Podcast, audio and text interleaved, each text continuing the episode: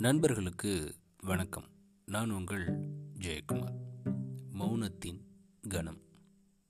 ஒரு தடவை ஒரு ஃபிலாசபர் புத்தர்கிட்ட ஒன்றன் பின் ஒன்றாக பல கேள்விகளை அடுக்கிக்கிட்டே போனார். எல்லா கேள்விகளையும் அமைதியாக கேட்டுட்டு இருந்த புத்தர் அந்த ஃபிலாசபர்கிட்ட இந்த கேள்விகளுக்கெல்லாம் உண்மையான பதில் தேவைதானா? அப்படி தேவைதான் அப்படின்னு நீங்கள் நினச்சிங்க அப்படின்னா அதற்கு விலையாக நீங்கள் அதிகம் செய்ய வேண்டியிருக்குமே அதற்கு நீங்கள் தயாராக இருக்கீங்களா அப்படின்னு புத்தர் கேட்டார். அதுக்கு உடனே அந்த ஃபிலாசபர் புத்தர்கிட்ட இப்படி பதில் தேடிக்கிட்டே இருக்கேன் நான். என் வாழ்க்கை முழுவதும் பதில் தேடி தேடி தேடி அலைஞ்சுக்கிட்டே இருக்கேன். ஒவ்வொரு பதிலுக்கு அப்புறமும் புதிய புதிய கேள்விகள் முளைச்சிக்கிட்டே இருக்கு. அதனால தான் என்னுடைய தேடலுக்கு பதில் இங்கே கிடைக்கும் அப்படின்னு நான் வந்திருக்கேன்.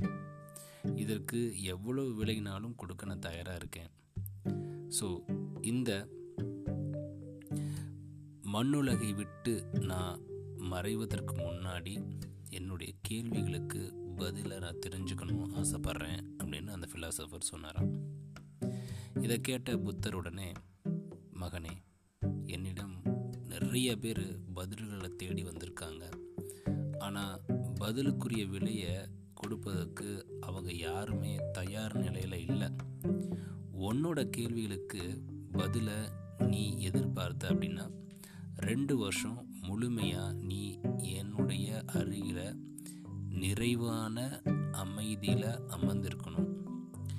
இடையில கேள்வியும் கேட்டு என்னைய தொந்தரவு செய்யக்கூடாது இப்படின்னு ஒரு கண்டிப்பான கட்டளையை இட்டார் புத்தர். புத்தருடைய இந்த நிபந்தனையை அந்த ஃபிலாசபர் ஏற்றுக்கணுமா வேணாமா அப்படின்னு மனதில் ஒரே குழப்பம். அவருக்கு ஒரு டவுட்டு ரெண்டு வருஷமாக அமைதியில் தான் இருக்கணும். இது ரொம்ப நாள் ஆச்சே இடையில எதுவும் கேள்வியும் கேட்க முடியாது.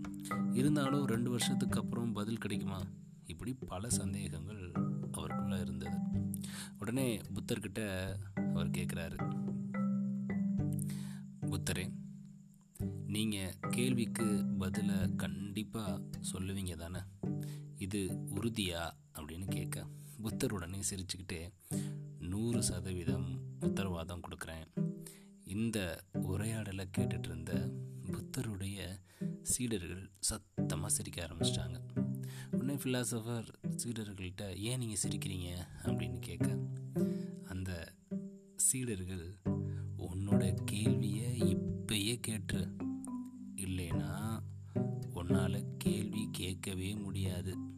ஏன்னா நீ மௌனத்தில் அமர்ந்திருக்கும்போது உன்கிட்ட கேள்வியே இருக்காது அப்படின்னு கூறினார்களாம் சீடர்கள்.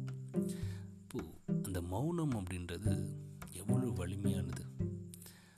அதனுடைய கணத்தை எண்ணும் பொழுது அவ்வளவு ஆழம் அந்த மௌனத்தில் புரியுது.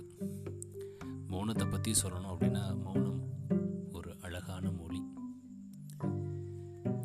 மௌனத்துடைய மதிப்பை இங்கே புரிஞ்சுக்கிட்ட மனிதர்கள் ரொம்பவே கம்மி அப்படின்னே சொல்லலாம். மௌனம் பற்றி பல்வேறு சிந்தனைகளை நாம் நிறைய புத்தகங்களில் பார்க்க முடியும். எப்படி வாழ்க்கையில் இன்பம் துன்பம் ரெண்டுமே இருக்கோ இந்த ரெண்டையுமே நாம் மௌனம் கொண்டு அதை ஃபேஸ் பண்ணுறப்போ நம்மளுடைய இதயம் எப்பயுமே இயல்பாக இருக்கும்